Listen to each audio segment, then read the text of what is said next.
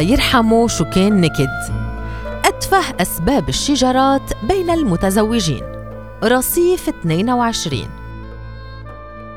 يختلف الأزواج على التفاصيل الصغيرة أكثر مما يختلفون على القرارات الكبرى. وفي الغالب فإن الخلافات التافهة تكون تنفيساً لعدم رغبة أحد الطرفين بإثارة مشكلة حقيقية وأحياناً تكون بسبب ضغوط الحياة. ومن الممكن أيضا أن تكون مجرد نكشه راس وكسر للملل فالشجارات تقاطع الروتين في العلاقات الزوجية بحسب علماء النفس وهي ضرورية للحفاظ على علاقة صحية ومنفتحة وصادقة. لكن إذا كان هناك ما يجب أن يحذر منه المتزوجون فهو كثرة الشجارات وليس نوعها. فبحسب موقع سي المختص بالصحة النفسية والعلاقات تؤثر النقاشات المتكررة على العلاقات ولها القدرة على تدمير العلاقة. في المجتمعات العربية لا تستقل معظم العائلات الجديدة تماما عن سلطة الأهل. كثير من الأزواج يعانون من تدخلات الأم والأب واحيانا الإخوة والأخوات. وقد تمتد الصلاحيات إلى الأعمام والعمات في بعض المجتمعات المغلقة. تقول الحاجة خديجة 86 عاما إنها عاشت كل حياتها مع زوجها الراحل وهي تعاني من تدخلات أمه وإخواته وإخوانه وزوجاتهم. فكونها زوجة البكر كان لابد أن تفتح لهم بيتها طوال الوقت الأمر الذي سمح لهم بانتقاد شكل حياتها ومنعها لسنوات طويلة من التمتع بخصوصية منزلها وعلاقتها مع أطفالها. تختم؟ الله يغفر له شو كان نكد كانوا عيلة بحبوا العياط واللت والعجن من صغير لكبير الله يرحمهم كلهم عاد. إحدى المشاكل الكبرى التي يعاني معها الأزواج هي أماكن الأثاث وهذه من المشكلات التي تواجه العرسان الجدد منذ اليوم الأول وتظل إلى آخر يوم. كالاتفاق على ضرورة إبقاء أو تجديد جزء من القطع وفي حال الاتفاق على ضرورة تجديد طقم الكنب مثلا سيدخل الزوجان في دوامة الاتفاق على الموديل واللون والحجم والسعر والتوزيع. تقول أماني 36 عاماً زوجي يتدخل في كل صغيرة وكبيرة في المنزل وهذا الأمر يخنقني. فبرغم أنني امرأة عاملة إلا أنني أقضي وقتا أطول في المنزل منه بحكم أمومتي وعمر أطفالي. لا أستطيع حتى تحريك كرسي من مكانه وإلا سوف يجن جنونه ويبدأ باستخدام جمل مثل أنا مش إجر طاولة ويجب أن تتم استشارته اولا. وتضيف المنزل ملكي فقد ورثته عن أمي وهذا الأمر يدفعني للسكوت كي لا يعتقد أنني أعايره بأن المنزل لي وليس له إلا أنه يتصرف وكانه صاحب الكلمة الأخيرة في أي تغيير بحكم أنه من اشترى الأثاث حين تزوجنا. ليست هنا المشكلة الكبرى. المشكلة الحقيقية وبيت القصيد أن أماني تعمل مهندسة ديكور في واحدة من الشركات الكبرى في العاصمة عمان وأن هذا هو عملها. يقول يوسف عن هذه النقطة كونها مهندسة ديكور فهذا يجعلها تعتقد أن على الجميع السكوت إذا قالت رأيها. هذا منزلنا وليس منزل أحد عملائها. يعرف كل الأزواج هذه الجملة التي تتعلق بنبرة الصوت أكثر من مضمون الكلام. وغالبا ما تكون سببا في تحول النقاش إلى شجار. تقول منى 44 عاما من الأردن إنها تعاني من شهرة زوجها على مواقع التواصل الاجتماعي وكثيرا ما تكون جالسة معه في مقهى أو يتمشيان سويا في المول فتقترب منه فتاة وتبدأ بالحديث معه عن آخر منشوراتها أو فيديوهاته. فإذا سألته منى مين الأخت ستنشب مشكلة لأنه يتعامل مع نفسه على أنه براد بيت. ومن الطبيعي أن تستوقفه المعجبات بحسب كلماتها. أما هي فقد سلمت في عيد الأضحى الماضي على ابن جيرانها القديم أثناء مصادفة وجوده في منزل أهلها مع عائلته للمعايدة وتسبب الأمر بشجار كبير بينها وبين زوجها الفيسبوكي المشهور تقول كنت فرحانة في داخلي بسبب امتعاضه حين سألني مين الأخ وبضحك بعب لأنه جرب أخيرا شعوري مع معجباته. لدى الحديث عن أتفه مسببات الشجار بين الأزواج فالتلفزيون متهم دائما فإذا لم يكن السبب الصوت العالي أو المنخفض فمواعيد المباريات التي تتقاطع مع مواعيد البرامج الثابتة أو المسلسلات كفيلة دائما بتفجير صراعات القوى في المنزل.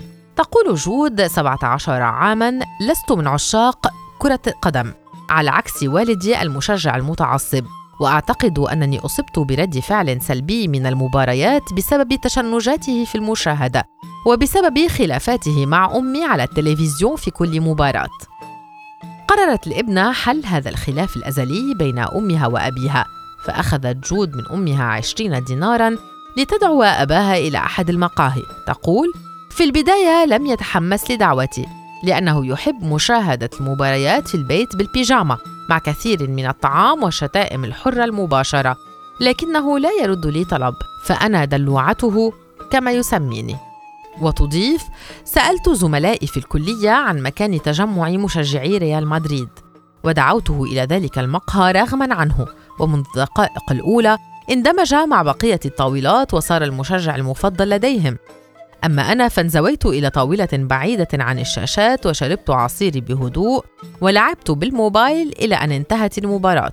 واليوم هو لا يجلس في المنزل لمشاهدة ريال مدريد إذ يدعوه أصحابه الذين تعرف عليهم في المقهى دائما لمشاركتهم في مشاهدة المباراة والشتائم.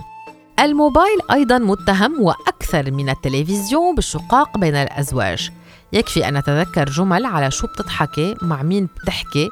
مين يلي بيبعت لك بهالوقت وأنت زلمة متزوج؟ سيب اللي في إيدك واحكي معي.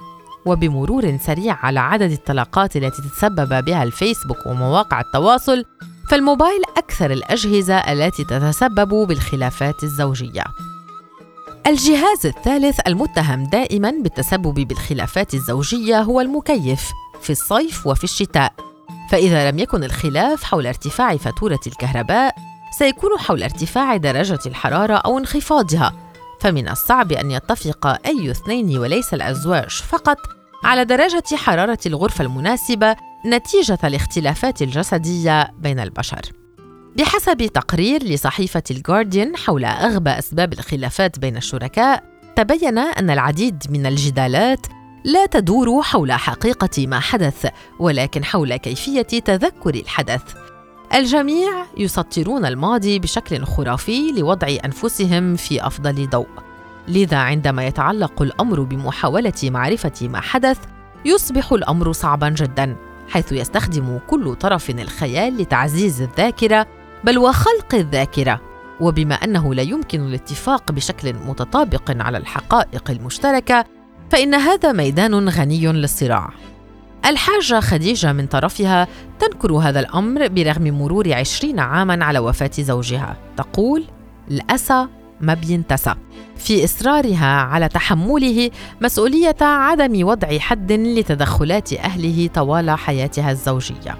معظمنا لا ينضج أو يكبر كفاية عن إدمان لوم الآخرين عندما لا تسير الأمور على نحو صحيح. دائما سنحتاج إلى شخص نلومه. الانطوائيون يلومون أنفسهم بينما يلوم الانفعاليون الآخرين. إلقاء اللوم على الشريك في العلاقة الزوجية هو من أكثر أسباب الخلافات شيوعا والسبب يعود إلى أن الشراكة في كل شيء تشعر الطرف غير السعيد بالنتائج أن هذه الشراكة نفسها هي المشكلة وتوهمه أن قراره لم يكن حرا. كثير من المواقع المختصة بالعلاقات الزوجية أو الصحة النفسية ذكرت أسبابا أكثر تفاهة حتى من الأسباب المذكورة للخلافات الزوجية الحادة مثل ترك معجون الأسنان مفتوحا أو الإصرار على معرفة اتجاهات الطريق من الزوج أو أن يكون أحد الشريكين سريع المشي والآخر بطيء. كذلك وردت دائما خلافات حول مكان قضاء العطلة أو صوت المنبه إذا كان أحد الزوجين يرغب بالنوم والآخر بالاستيقاظ باكرا أو النوم في غرفة الضيوف أمام التلفزيون. كذلك الخلافات المعروفة دائما حول رفع الزوج كرسي الحمام وتدخل أحد الطرفين في طريقة قيام الآخر بأحد المهارات الأساسية كالسواقة والطبخ وبالطبع التدخل في ذائقة الآخر في اللباس والأغنيات والطعام. الجنس حين يشعر أحد الطرفين بأنه يريد المزيد أو يريد أقل أو بأن نوعية احتياجاته لا تلبى بعض الأزواج يجادلون حول من يبدأ ووضع الجنس أو الأفعال الجنسية ووراء هذا الصراع يكمن صراع الأزواج في التواصل والمعرفة بكيفية التفاوض والتسوية. المال القضايا المتعلقة بالمال التي يتناقش عنها الأزواج كثيرة ومتنوعة. تشمل الأمثلة ما يتعلق بكيفية إنفاق الأموال وكمية المال التي يجب توفيرها، وما الذي نوفر من أجله، والاحتياجات مقابل الرغبات، سواء يجب دمج المال أم الاحتفاظ به منفصلاً. كيفية تقسيم الفواتير ودفعها، كيفية إعداد ميزانية أو ما يجب تضمينه فيها، وتزيد الصراعات عندما يقل الدخل أو عندما يقوم الأزواج بالاستدانة، والنزاع حول كيفية الخروج من الديون أو من المسؤول عن الديون. قلما يتفق الأزواج على إدارة المال والأهداف والاستراتيجيات أو العمليات. الأطفال يجد العديد من الأزواج أنفسهم في حالة نقاش حتى قبل وجود أطفال قد يتشاجرون حول ما إذا كان يجب أن يكون لديهم أطفال ومتى يجب أن يكونوا وعدد الأطفال الأسماء وغير ذلك الكثير في بعض الأحيان تكون هناك نقاشات أثناء محاولة الحمل خاصة إذا كانت هناك مشاكل في الخصوبة. بمجرد وصول الأطفال تظهر مجموعة جديدة من النقاشات مثل من سيقوم بالاستيقاظ مع الطفل في منتصف الليل وما إذا كان يجب على أحد الوالدين البقاء في المنزل لتربية الطفل. ماذا يجب تغذية الأطفال به؟ وكيف يجب أن يلبسوا؟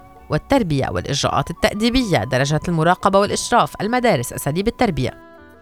تقول منى مثلما هناك خلافات هناك حب بالطبع. يجب أن يعرف الأزواج كيف يتشاجرون مثلما يتعلمون كيف يتصالحون. الحياة قصيرة. أما الحاجة خديجة فتنصح الزوجات تحديدا بإثارة خلافات مبكرة مع أهل الزوج كي يحردوا من الكن الجديدة بحسب كلماتها. وحول تعليقها على بقية أسباب الخلافات التي وردت في التقرير تقول مش عارفين على شو يزعلوا.